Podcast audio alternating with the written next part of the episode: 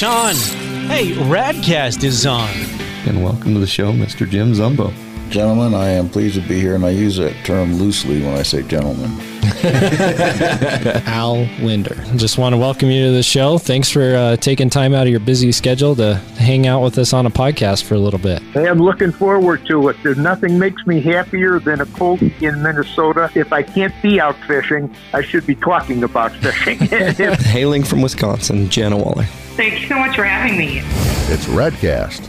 Hunting, fishing, and everything in between. Powered by Bow Spider. Brought to you by PK Lures and Hi Mountain Seasonings. And now here's your hosts, Patrick Edwards and David Merrill.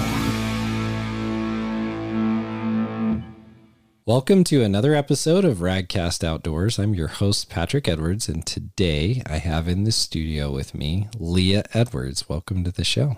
Thank you. So, Leah's my oldest daughter. She turned 14 this past year, and she completed her hunter safety back last spring, almost a year ago.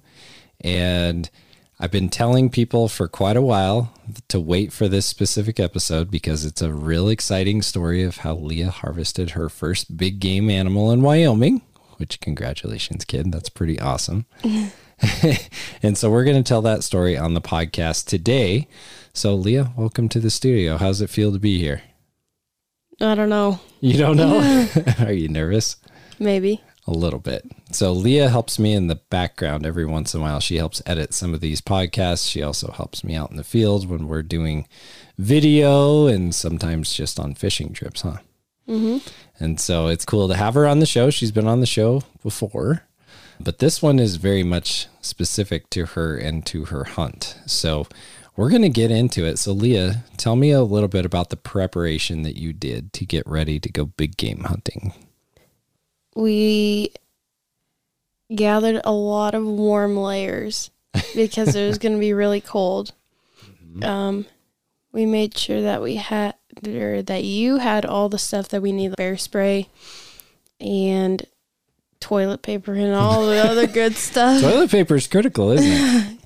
Yes. Yeah. Fortunately, none of us had to use it though. Yeah, we got lucky. And we'll talk about previous to that. There were a lot of things that we did in preparation, one being your hunter safety class. So you went and completed that. And then also you got a gun made specifically for you for hunting. So why don't you tell everybody about that and about what Matt did for you? So, my youth group pastor, Matt Good, is a rifle maker and he turned his dad's old point two four three, I think it was. 243, yeah, 243 into a six five two eighty four. yeah. And he put a muzzle brake on it Mm-hmm. to help it to not kick as much. But that also made the gun really loud. And Leah does not like really loud noises, but she did great. But yeah, so the muzzle brake. hmm And then it was a bolt action. Mm-hmm. And I really liked it. It was very heavy. He it put was a heavy. yeah, he put a brand new barrel on it and a really nice scope on it. Yeah, so it has Swarovski scope, so really high tech, really nice scope, and yeah, the gun itself weighed quite a bit. How was that to carry that? My shoulders were sore. Yeah, I had to keep switching arms. Yeah, it's a lot heavier than my 270, that's for sure. But the ballistics on that 6.5 284 are very similar to a 270, and it has a lot less recoil, and so that's what we were going for. And it was really cool because Matt came out here to our place to sight it in, and you got to shoot it for the first time. What was that like? It was a lot louder than I thought it would be when I shot it at first, but it was fun. And then it wasn't zeroed in all the way, so he had to go and zero it in later. So Yeah, But- it, had to get he had to buy a special part for the scope because it wasn't going up high enough, and so he mm-hmm. had to put a special piece on there. But once he did, that thing was dialed in really well. Mm-hmm. Really, and we're going to talk about that for when you made your shot on your elk. But yeah, so you had to go out, you had to do some range time, you had to shoot some rounds, mm-hmm. and uh, it, you being one of those people who's really not into real loud sounds, that was a little bit nerve wracking for you but you did really well and you got to learn all the different positions to to be in to shoot and what was your favorite one that you felt the most comfortable shooting in prone because you have the most like connection points, so it's the most stable. Yeah. It, Standing is the hardest. standing is definitely the hardest, unless you have a really good rest that you can lay that gun on, right? So, yeah, so we got the gun zeroed in, and Leah and I both drew a late season cow calf permit for up around Dubois. And so we decided that was what we were to do because we also got some whitetail tags, but it just didn't work out with our schedule and sports and everything else that we had going on. So we had to wait till December, and it was only a two week season. So we didn't have a ton of time. And so, Leah, why don't you tell us about the very first day that we went out? Because we went out with David. So tell us what that was like. So we woke up really early, five something in the morning, and loaded our packs that we had prepared the night before and um, the guns and all the other things into the car, and we got in all of our many layers. And then we went to David's house and we helped him load his horses and four wheeler into the trailer. And then we went to the area. Yeah. And so when we got there, it wasn't that cold, which was nice. Usually in December, January timeframe, people in Wyoming will tell you it's usually really cold. But I think that first day that we got there, we were in the 30s. So it wasn't super cold, but what else was going on with the weather? It was windy. Very windy, like super windy. And so Leah hadn't ever gone big game hunting before. So this was the first time. So we got out of the truck, we surveyed, and what did we see pretty quickly? We went up to the top of a hill and we glassed, and David spotted the elk right away. Yep. So we saw a herd, wasn't very big, but we saw a little group of elk.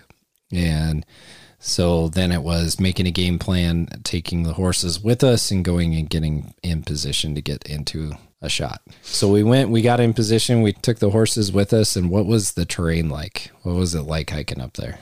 It was a lot of steep hills just covered in grass and sagebrush and a few rocks. And so there wasn't, there were a few trees, but there wasn't a lot of trees. So there wasn't a lot of protection from the wind. And they were, we were up on top of hills. So we were just getting hammered with the wind Yeah. And we had to use the draws to conceal ourselves so that the elk mm-hmm. couldn't see us. or smell us. Yep. So we had to use the terrain. Luckily, the wind was coming right in our faces, and the elk were on that side. So we didn't have to worry about them winding us, but we did have to worry about them seeing us because it was really wide open country. So we worked our way up, and we actually got super close. So why don't you tell everybody what that was like getting up on the elk for the first time? So we hiked up this really steep hill and we were all super, super tired. And we got up there and David's okay, they're just on the other side. So we got ready and we looked over the hill and there was no elk on the other side.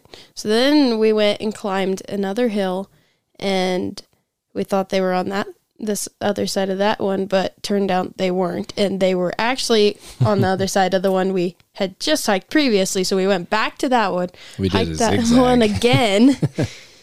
and then once we got to the top, David told me to get my gun ready. So I was holding it and crawling up the side of the mountain. And then I we got to the top and we looked over and there was a huge cow elk just standing there looking at us with 20 more behind her Yep. and the yeah And there were two calves that busted us the, initially because we we got within about 50 yards and we were a little bit too close. And when we went to get in position and get Leah positioned for a shot, they were able to see us on the skyline a little bit. And so they busted out of there and they went a couple hundred yards away. And then they circled up. So tell us what happened then. So they were, as they were running away, they were really tightly packed. And David's just pick one and shoot it.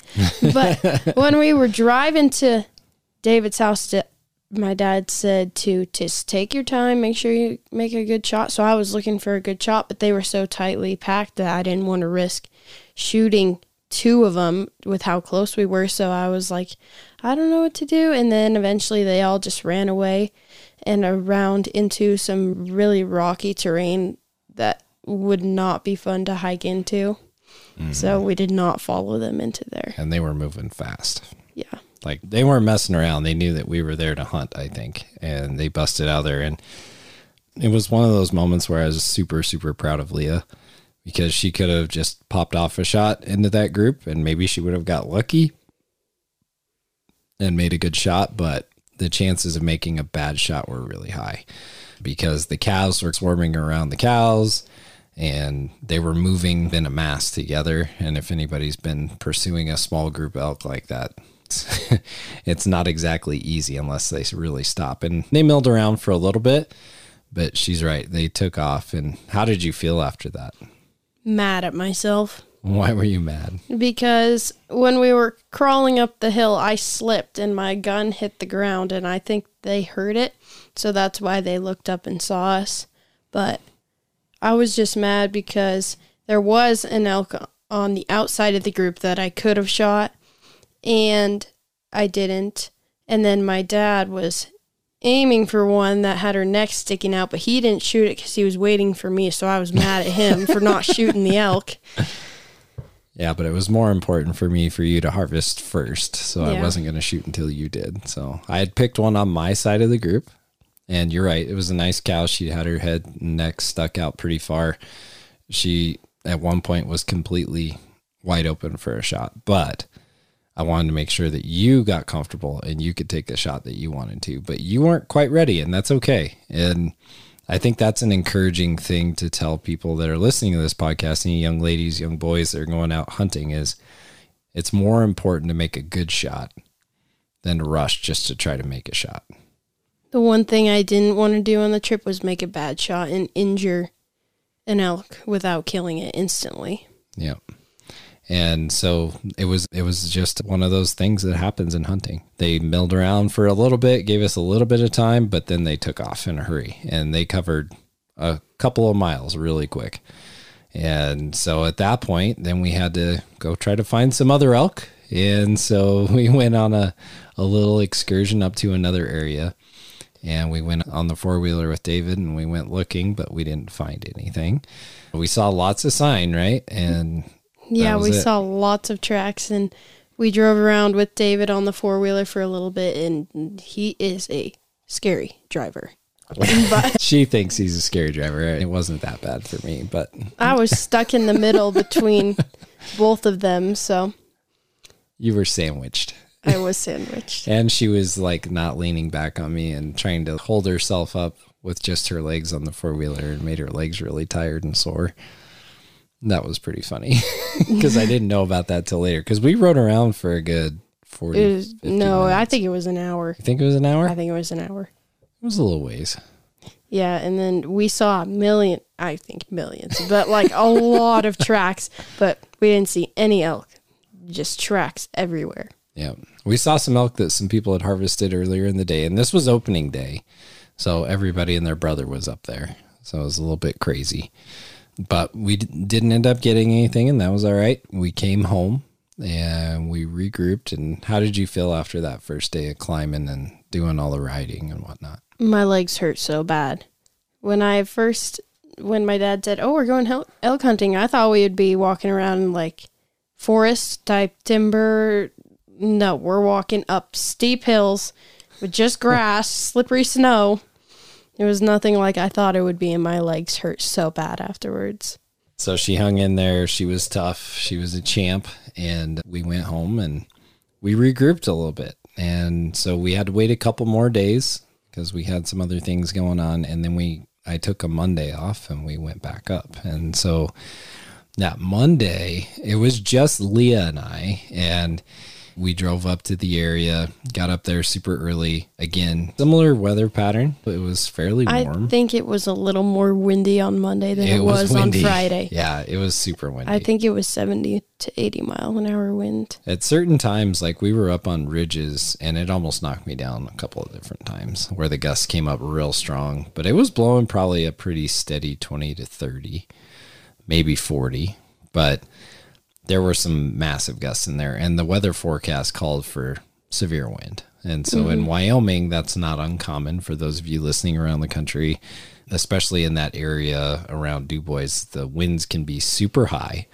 And So we went to the area that luckily the temperatures were up. It wasn't super, super cold. And we went back to that area where we had seen the elk the first time. Because we didn't see any when we got out of the truck at first. Yep. So there weren't any elk visible, but it's like I told Leah, just because you can't see them doesn't mean that they're not there, especially in this country because they can hide just about anywhere. So we put our packs on, slung our guns on our shoulders, and we went and hit the hills, didn't we? Mm-hmm. And so we hiked up and fought the wind and scaled up and over onto the other side.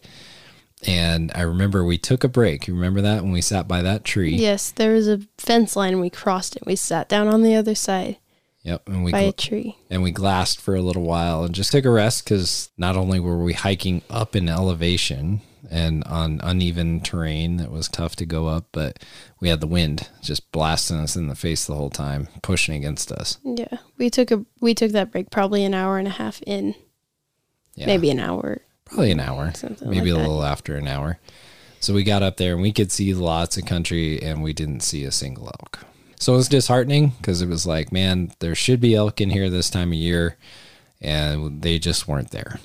And so Leah and I put our packs and our guns back on.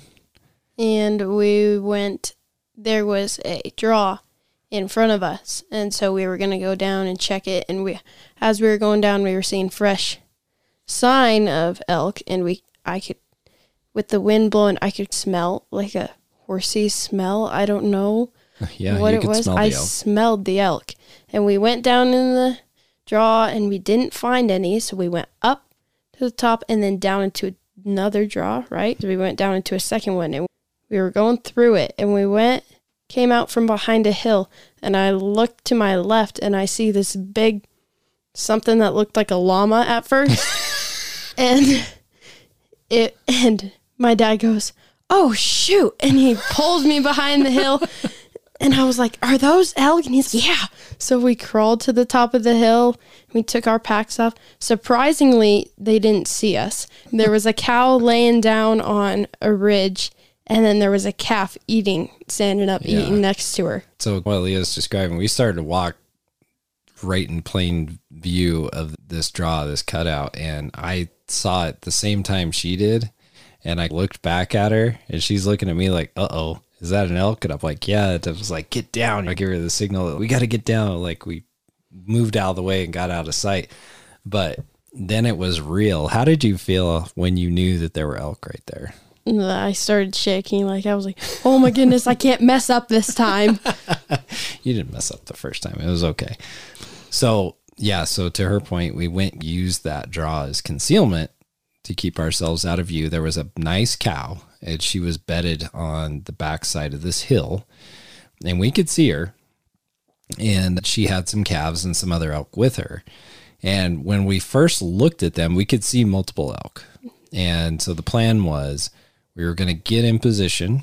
We were going to set up and we would both get a shot. And what happened when we finally worked to within range? once we got on top of the hill and set up the only elk we could see was that one that was laying down. She was looking right at us. She was laying down with her head up. She was looking at us. I don't think she saw us. Yeah, but she was But looking she in our direction. yeah but there were no more we couldn't see any more elk once we got on top there. The calf that was there eating had trotted off somewhere else. He was playing. Yeah he was playing with one of the other ones and he was running around the bottom of the draw. So the only one that was visible was that cow. And I told Leah, I said, that's your elk right there. And she's smiling right now because she was super nervous. and I was like, it's going to be all right. And so what we did is we actually set down my gun and my pack or and her pack and just left them on the side. And we worked into a spot where she would have really good positioning to make that shot. And I used my Kifaru pack because it has a really nice frame inside of it that's super steady and super tough. And so I had her use that as her rest. So I basically stood the pack on end so that the shoulder straps are up in the air on the bottom of the pack's on the ground and she laid her rifle up over the top. Now, describe what that was like because you had the wind just howling in your face and, and she's you know, directly up from you. So so talk about what that was like trying to get in position. Yeah, she was about 250 yards in front of us, and I was crawling up there and trying to get stable. And I eventually had to shoot sitting using the pack as a rest. And um, the wind was blowing in my face, it was blowing the pack around. It was like pushing the pack against her because it was blowing so hard. It was not really good shooting, a good shooting position because the wind was so bad right there. But we were in a good spot to shoot her. you were in a good spot to shoot her. So yeah, so Leah got set up and the wind was just rocking the pack and I was like waiting for her to shoot and she wasn't shooting and she goes, "Dad, this thing is just not stable enough. Like I can't I can't get it to stay steady." I really did not want to make a bad shot. Yeah, and so I was watching and I could see that the pack was getting just pushed really badly by the wind. So I was laying down on my chest. And so I reached up with my left hand, grabbed the top of the pack to give it another anchor point, and I held it really sturdy and steady. And I told her, I was like, okay, take your time. She doesn't know we're here. She can't smell us. She hasn't seen us. Just take your time, make a good shot. Don't worry about it. Take as much time as you need, right? Mm-hmm. And so talk through that because you you did your breathing through the shot several times. So talk through what that was like. So my dad's like, "It's okay, just take your time," and he was holding the pack, and so I was sitting there and I was trying to get it steady. I was trying to get the crosshairs right on her chest because she was looking straight at us. So that was the only shot option I had was to shoot her in the chest or in the neck, and the chest was a bigger target. So I was aiming for her chest, and the wind just kept blowing it around and I had it steady for a second and I took a deep breath in and out and then right as I was about to pull the trigger the wind blew it again. So I waited and I breathed a few more times. and then I don't even remember the thought going through my head that I needed to pull the trigger, but it just somehow I just pulled it and the gun banged really loud. My dad was trying to plug his ears while he's trying to hold the pack up for oh, it didn't me. work very well.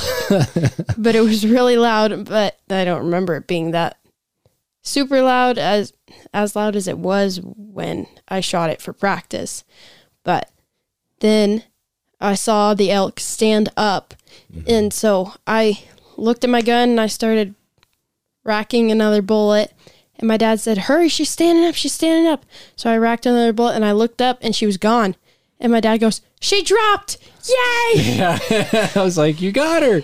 She's down. And Leah, she was so excited. That was one of the coolest moments with my kid that I've ever had. She was very excited. She's, I did. I started crying. Yeah, she started crying. But you know what? That was one of the best hugs in the world. We we gave each other a big hug and she was very excited to have harvested her first elk. So what happened was I'm laying there, hold on to this pack, just trying to keep it steady, and I know this loud blast is going to happen. and so I'm like turning my ear to the ground and trying to cover it as best I can. And anyway, she does the breaths. She lets off the shot. It hit. I could hear it hit her, so I knew that she had hit her pretty good. And what happened was the cow s- stood up and then she took about a step, maybe another half step, and she just went straight down, dropped her, and started doing the death kick thing. And so I knew Leah had made a lethal shot, like a really good shot. And I was like, man, kid, you did it. I was really excited. And the other elk, of course, took off and got the heck out of there, as any smart elk would do. And Lee and I got to have a nice hug. And then we regrouped and we grabbed our stuff and then we headed over and talk about what that was like walking over and seeing that elk after you'd made that shot. My heart started slowing down a little bit as we were walking over there. It was beating pretty fast. And I was just super, super excited. And my dad pulled out his phone, started recording me and asking me questions. and then we made it over to her. And then what? I don't know. You, are telling a story, not me. Then what'd you think of her? She was so pretty. Mm-hmm. I didn't even see where I had hit her. There wasn't any blood on the snow or anything, but she was just laying there. And then I go over to her, and my dad was going to take a picture, so I had to hold up her head. and her head was so heavy. like it probably weighed like 40 pounds, her head by itself. Something like that. It was so heavy. And she had just been killed five minutes earlier, so she was all limp. And I did not like the feeling of lifting up a limp head. Like, ugh, I did not like it at all. But you did it. Mm-hmm. And I remember you making the comment, this is such a pretty animal. Like you were just like, wow, she's so beautiful. And she was. She's probably about three years old, full grown cow in, in her prime. And she's just a beautiful cow elk. And so then it was the work time because anytime that you've been out in the field and you've ever harvested a big game animal, the work begins once the animal's on the ground. And a cow elk is not a small animal. It's not like a deer or an antelope that you can just drag it around, do whatever you want. So I got to teach Leah about splitting the hide, peeling it back. We quartered it up. And so mm-hmm. we got the front and the back quarter off the one side and got the back strap off. And then we rolled over, got the others off, got the neck meat, got as much as we could. And then the real fun began because we're quite a ways from the truck, right? And so We were probably three miles in. yeah. So we had to get that animal and get it the heck out of there. And by this time, it's fairly late in the day. And so, of course, December, it's some of the shortest light days that we have. So I think it was like two or three in the afternoon when we started to pack things up and get out of there. So I knew we weren't going to be able to get the whole thing out. So why don't you tell everybody how we shuttled it out and what we did? Yeah. So we put the back straps in a game bag and we put the two front quarters in a game bag and we put the two hind quarters each in their own. And so we had four game bags in total and my dad Well, you had the back straps, the neck meat, and all the other Yeah. auxiliary meat. So- Yes. So I put all that meat in my pack and it was a lot heavier than I thought it would be. It was probably like 30, 40 pounds probably. yeah, something like that on my back. And so I put that on. And then my dad decided that he was going to not carry just a hind quarter or one front quarter, but he was going to carry both front quarters. So he put both front quarters in his pack and we started hiking out of there. And when I started, I was like, oh, this is going to be so hard because my back was already hurting. Yeah, but we also had to shuttle those hindquarters away from the kill site, right? Yeah, we had to take the hindquarters away from the kill site so that if a predator came during the night, it wouldn't eat our meat because we would have to come the next day because it was already It was three or four o'clock Yeah. and there was a storm coming in, Mm-hmm. a snowstorm. So we had to take, so we took the back straps. So we did we take the hindquarters first? we took all the auxiliary meat and we took the hindquarters and we took them over to that dead tree about half a mile Yes, away. we took it to a dead tree and we put it in the top of the dead tree. And this tree was on the top of a hill Why did we pick that spot? because uh, predators couldn't get to it very easily. I think. And we could see the predators if we were coming to get it. So we'd know if predators were on it because you Mm-hmm. don't want to surprise a grizzly bear on a kill. yeah, but this tree was up on this ridge and the wind was blowing so bad up there. Like we almost got blown over up on top of that ridge. But we put the hindquarters in the tree and then we went and picked up the Front quarters. front quarters yeah. and I loaded the auxiliary meat back into my pack and we started hiking out of the all the area. you had to hike out, yeah. And I'll tell you what, that was it was a brutal hike. The wind was insane, and it was hard to just even stay upright because of the wind. And the wind was just stupid crazy. But that's Wyoming. Again, like I said, those of us who have been around Wyoming and have, have done this understand it. But it was very windy, so we went and we ended up getting back down to the road, getting all of our stuff into the truck, and we were pretty well shot by the time we got back down to the road, weren't we? Yeah, once we got down from the mountain, we came out about 200 uh, 200 yards from the truck. We came out. No, it was about a quarter of a mile from the truck. Okay, we put our packs down, and when I took that off, my back was hurting so bad, and I stood up, and it was like, that was not a good idea.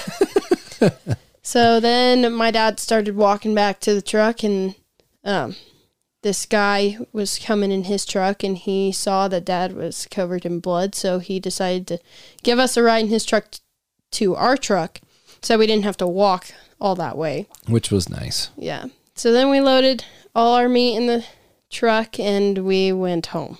Yep. And we were both very happy to be home. And it was at that point when we got home that I realized that my daughter had a hurt foot and she hadn't been telling me about it. So why don't you tell everybody what was going on with your foot? So there was something in my boot that was like, I think it was something wrong with the seam at the toe. And it was right where my second toe was and it was sticking out. So my toe had been banging into it all day from And climbing rub- downhill and it. uphill. Yeah. And so my toe was completely bruised underneath the nail. It was purple. It was, it hurt pretty bad. Um, but I lived. So and she didn't tell me about it because she didn't want to complain. And so, for all you young listeners, if your mom or dad is taking you hunting or fishing and you're in pain, you should tell us because what happened to what happened to that toenail of yours? It eventually fell off. Yeah. So her toenail was so damaged, the tissues underneath her toenail from all this, that her toenail fell off. And so, anyway, I find this out when we get home, and she's shrugging right now because It's oh, fine. It gr- it's growing back. Yeah. yeah, you're a tough kid. But anyway, we get home. We're both pretty tired. I was shot from carrying two front quarters. And so I was like, we need to get some sleep and we need to go back in the morning and we need to get those hindquarters. And so we tried to get a good night's sleep. I slept pretty hard because I was exhausted. Yeah. I slept really good, I think. I don't remember. And so we were driving back to to go get the meat and we actually saw some elk on our way up crossing the road so that was fun and cool and it was funny it was like oh there's some elk right there but anyway we get back up to the area and we took a different approach to getting the meat out on the next trip and so why don't you tell everybody how we did that so we took my dad's ice fishing sled up there. There wasn't a lot of snow, but we could still pull it along the grass. So, it was a grass snow mix yeah. So we used the sled instead of our packs. In killing our backs, we used the sled just pull the meat down. And so what I did is I used a Jet Sled Junior, which is a nice fishing sled, like Leah said, and it has a rope on the front. So I drilled some holes in the back so that we'd have another anchor point, so that when we were taking it out of there, she could hold on to the rope on the back and guide it down, To and then I could it. be on the front Yeah, to help it not slide down the hill. too fast. Yeah. So we went back in. We took the sled, which was a nightmare empty because the wind was howling again. And it was all I could do to get that stupid sled up to the top and not have it turn into a sail and carry me off into a ravine. But anyway, we took this sled up there and we started making the approach and I told her I said we got to make sure that there's no grizzly bears or wolves or mountain lions or whatever on this. So we came in and We took a approach. detour. Yeah. So how did we do it, Leah? We like came up the hill, went around to check it, and then went around the other way and t- approached it from the side so that we could see it the whole way. Yep. Because we didn't want to have a grizzly bear encounter, did we? No, that would be bad. Especially in the wind, our pepper spray wouldn't work too well. Anyway, so we went up in there and we were able to get those two hindquarters out of the tree, put them in the sled, and then it was much easier, I thought, taking them out. Now, when I had to pull that sled up the hill with two hindquarters in it, that was pretty, pretty messed up not very fun. it was pretty heavy. Yeah, going down the hill was easier, except for my toe did not appreciate the downhill toe slamming into the boot, like trying to keep these hindquarters from sliding down the hill and taking my dad with them. So I had to hold the back rope to keep it from sliding down the hill and brace myself. My toe didn't like that very much, but going downhill was definitely easier. Yep, it was a lot easier. And once we got down to the truck, it was no big deal to just pick them up, toss them in the truck, and and drive home. So it was pretty fun. Yeah, and you did take your gun just in case we saw an elk since we already had a sled up there. But if there were any elk in the area, I think we scared them off because the sled was very loud. Um, but we didn't see any, so he didn't get a chance to shoot that day. Nope, and I didn't end up filling my tag. I tried to go up a couple other times, and they just weren't in the area, and that was okay because ultimately. I wanted to see Leah harvest an elk, and I got to see that happen. And it was really fun to be a part of that and to get to see her harvest her first animal. What What do you think would be your favorite moment of all of that trip or all that preparation? Like, what was your favorite moments that you went through? My favorite moment was when I looked up, didn't see the elk, and you said she dropped. At first, I s- thought you said that she jumped, so I was confused. But then when you said that she dropped, I was super happy. Um, also, going walking to your animal and just seeing it there on the ground is super exciting. So those are probably my two favorites. Yeah. It was really cool and we brought it home and we also did the processing ourselves. And that's a Edwards family tradition, whether it's fish or big game, as we process it ourselves. And we made a lot of different things. Why don't you tell everybody what we've done so far with your elk? we made whole muscle jerky and ground up jerky with Hi Mountain Seasonings, which is amazing. And I think we ate it all already. Yeah, you guys. I think it's all ate it. gone. So yeah. Ten pounds of ground elk jerky has already been consumed, and then probably another pound and a half of whole muscle. Yeah. That Hi Mountain Seasonings is so good. Do you remember what Jerky. kinds you used? I think it was the hickory and the teriyaki. I think those were the two I used. Yeah. Yeah. So you use the teriyaki on the whole muscle, and then you use the hickory on the ground, right? Yes. And I had to mix that seasoning into the meat with my bare hands, and my dad had kept it out in the garage to keep the meat cold. And my hands were so cold from mixing that. But we also made some backstrap steaks, and we had that the next Sunday after I had mm-hmm. harvested the elk. And then And what'd you think of that? Because that also had the Hi Mountain elk steak seasoning on it. it was so good. It was so juicy, and it was really good. I think I like it better than beef steak. Yeah, it's really good. And what else have we made? We made pot stickers. We did make pot stickers. I think we made some meat for stir fries, and we had it in stir fry. I think we also made some burger and did some stuff with ground. We did. We made some sausage patties. I think a few of them. Yes, the day we were processing, you made Oh, sausage yeah. patties, and we Yep. had them. And then what else though? We made like a spaghetti sauce with it once mm-hmm. already, and we've done tacos with and it. biscuits and gravy too. I think. Nope, that was with pork. Oh, never mind. You're like, but it is our pork sausage is really good, and we used Hi Mountain Men breakfast sausage seasoning for that, and that's really good. But so far, it- what was your favorite? Was it the backstrap or was it one of the other meals? Because I, the pot stickers were hard to beat. Those were really good. Oh yeah, we did have it in pot stickers. My favorite is probably either the jerky. I like the jerky, but as far as a meal that we had it in goes, probably the pot stickers or just stir fry meat. Yeah, The steak was good, but I like the pot stickers a lot. pot stickers are really good. If you want that recipe, get the Buck Moose book by Hank Shaw, who we've had on this podcast. It is amazing. Those pot stickers are so yummy. They're so good. Yeah, they didn't last very long. It seems to be a theme in the Edwards household. If we make elk, it doesn't last very long. But we have lots in the freezer, and thanks to Leah. But and how does that make you feel? Just knowing that you put some meat in the freezer. What does that do? You know, for you mentally. What do you think about? Makes me feel happy. I don't know. Food makes you happy, right? Yes. Are you proud of it? Yes. Yeah, and you should be.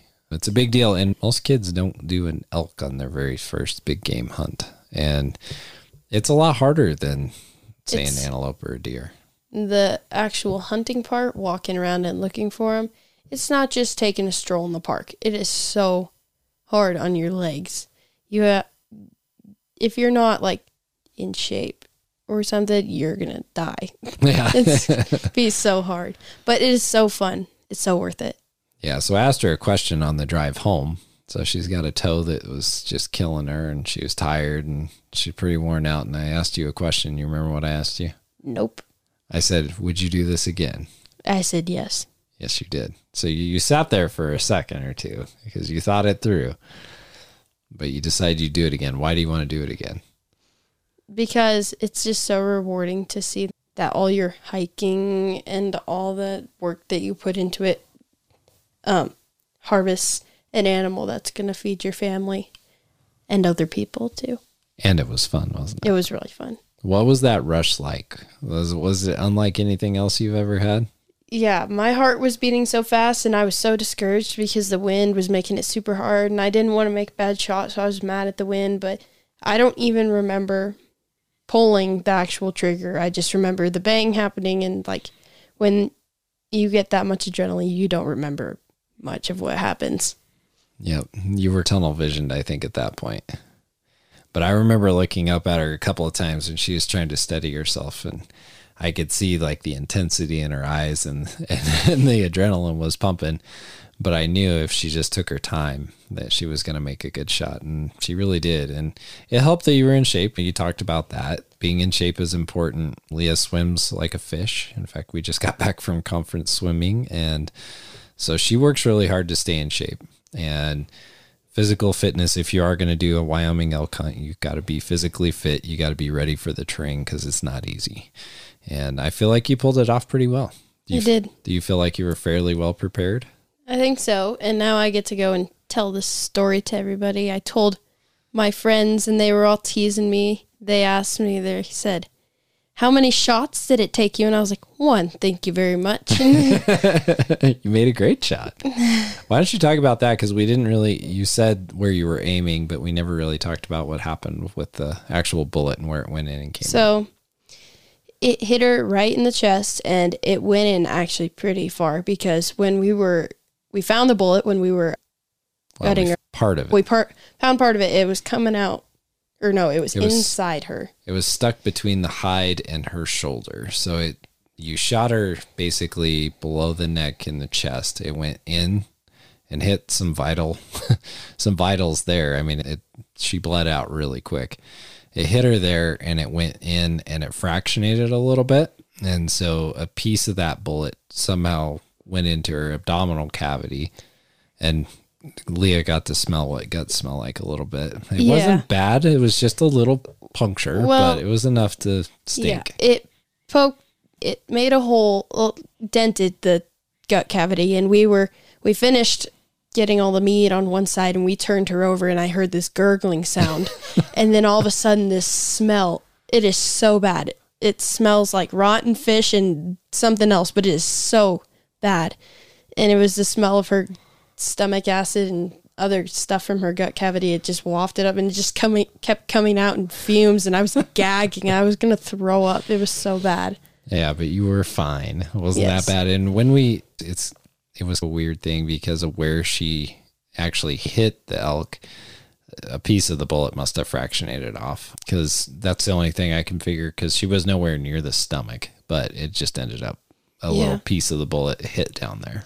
Yeah, I hit her straight in the chest. Yeah. So So she was laying broadside, but with her neck and head tilted toward us. So when she says she hit her in the chest, it was straight you know, on. straight below the neck, right by where the shoulder is in the chest area. And so that's where the bullet went in. That's where the bullet exited. And it didn't even come through all the way on the other side of that shoulder. It just got stuck between the hide and the shoulder. And so we saved that. We saved mm-hmm. her casing and we saved obviously the tags because you have to mm-hmm. have the tags.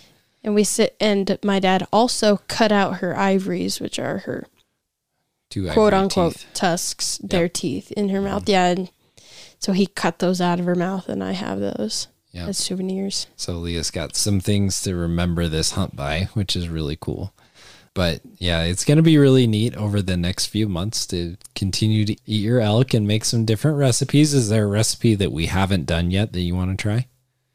Or one that you want to do again? I want more jerky, but we're actually one that we haven't done yet. I really want my dad to make elk burgers. His burgers are so good. So if he makes it with elk meat, I think it will be super good. We can arrange that. I think you can work that out. Okay. If you do a few extra chores, I might do it for you. I packed out some of that. I guess you can make your burgers. Okay. she says, whatever, dad.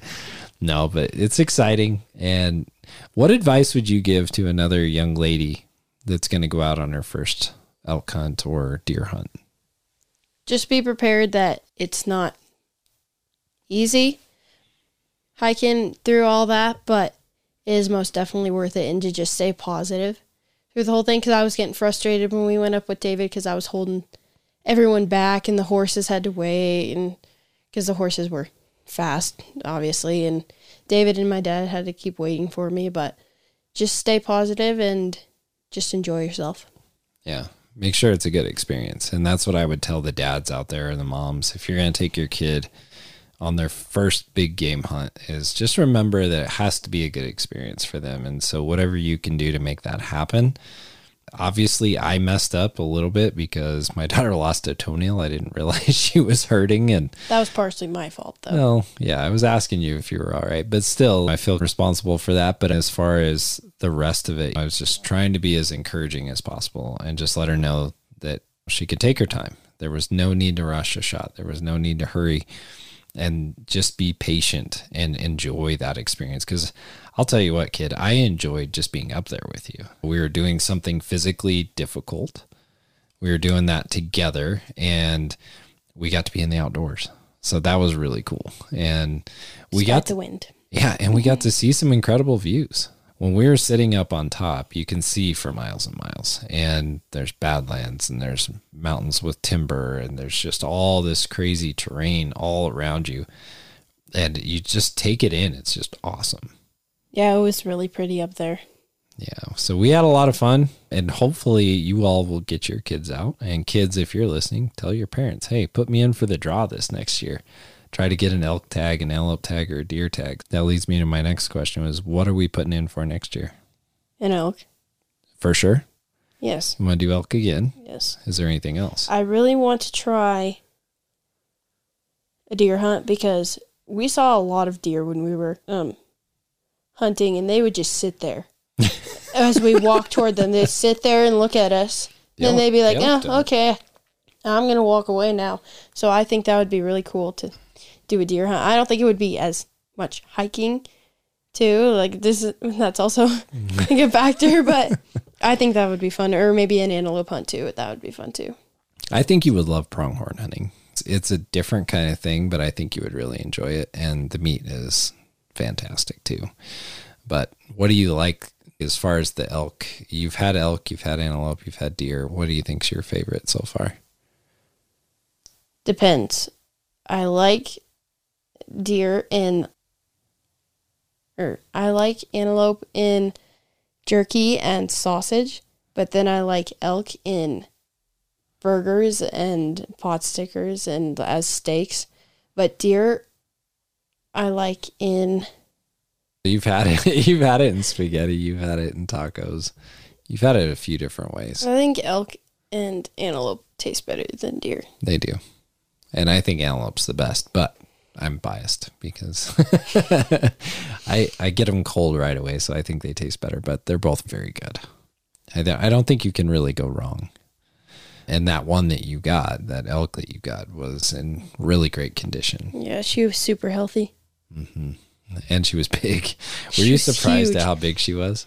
Yeah, I thought they would be just like a little bigger than a deer, and then my dad's, oh no, they're bigger than you think. So I was like, okay, maybe a little bigger than what I'm thinking. And then I get up and I was like, whoa, that's like what? How big I thought a moose was. Like Yeah. that's big. and a moose is a lot in a cow elk.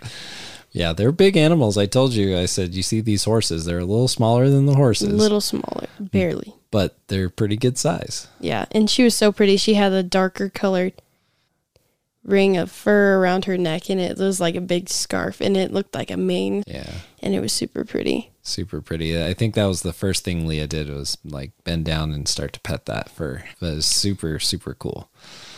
Yeah. Anything else that you would tell people or you want to say about your hunt? I want to do it again. You want to do it again? Yes. Yeah. And see, that's what it's all about was inspiring the next generation. And I hope someday when you have kids, you, you can take them out hunting too. Cause I think hunting is, it's just one of those great family activities to do similar to fishing. It's really good to get out there. And speaking of fishing, fishing season is in full swing. If you're a ice angler, late ice is coming up. And so it's time to go to pklure.com, get stocked up on all your needs for ice fishing. Go check them out. They've got some new products. And so late ice can be some of the best fishing of the year. The fish tend to be super aggressive. They're hungry. They're ready to go. The water temps are warming up. Be safe, but get out there and check out pklure.com. If you guys want to check out the Hi Mountain Seasonings that we talked about, go to himtnjerky.com. Leah was talking about the hickory jerky seasoning, and it is delicious. Is that one your favorite? Yes, I like the hickory one better than the The teriyaki. the teriyaki one.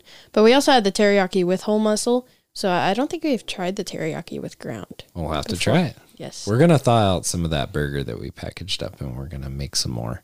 And then also, again, don't forget to go check out Bow Spider. David's on the road selling bow spiders all over the place. So go to bowspider.com. They've got lots of different products for you for your bow hunting. And Leah, I just want to say thank you so much for coming on the RadCast Outdoors podcast with me again. And thank you for letting me be a part of your hunt. It was a lot of fun. Thanks for taking me. Yeah, it absolutely. was we'll do it again. yes. We're gonna put in for tags. There's no guarantees, but we're gonna put our names in because this last year we put in for everything, and all we got were the whitetail tags and then the the elk tags, and Yeah, we put in for three and drew two. yep. So hopefully this next year we'll draw some antelope tags, and so you can experience that and maybe even get a deer. Yeah. If you haven't been to radcastoutdoors.com, go check out our website. We have lots of great episodes for you. We have tips and tricks. We've got videos. We've got all kinds of stuff.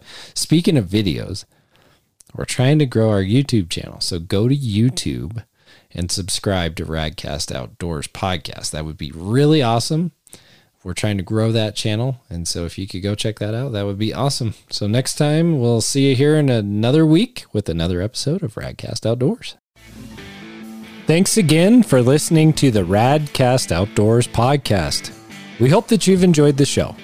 If so, please go to Apple Podcasts, Spotify, Carbon TV, YouTube, or wherever you're listening to this podcast and subscribe, share, and give us a five star rating, which helps other people find the show.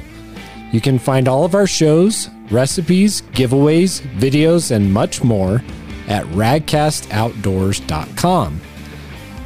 Please don't forget to follow us on Facebook and Instagram. We also have a RadCast community on Facebook called RadCast Nation. We'd love for you to join in the conversation there. And of course, please help support our sponsors who make this show possible. Thanks again to PK Lures, Bow Spider, and Hi Mountain Seasonings. Until next time, get out there and enjoy the outdoors.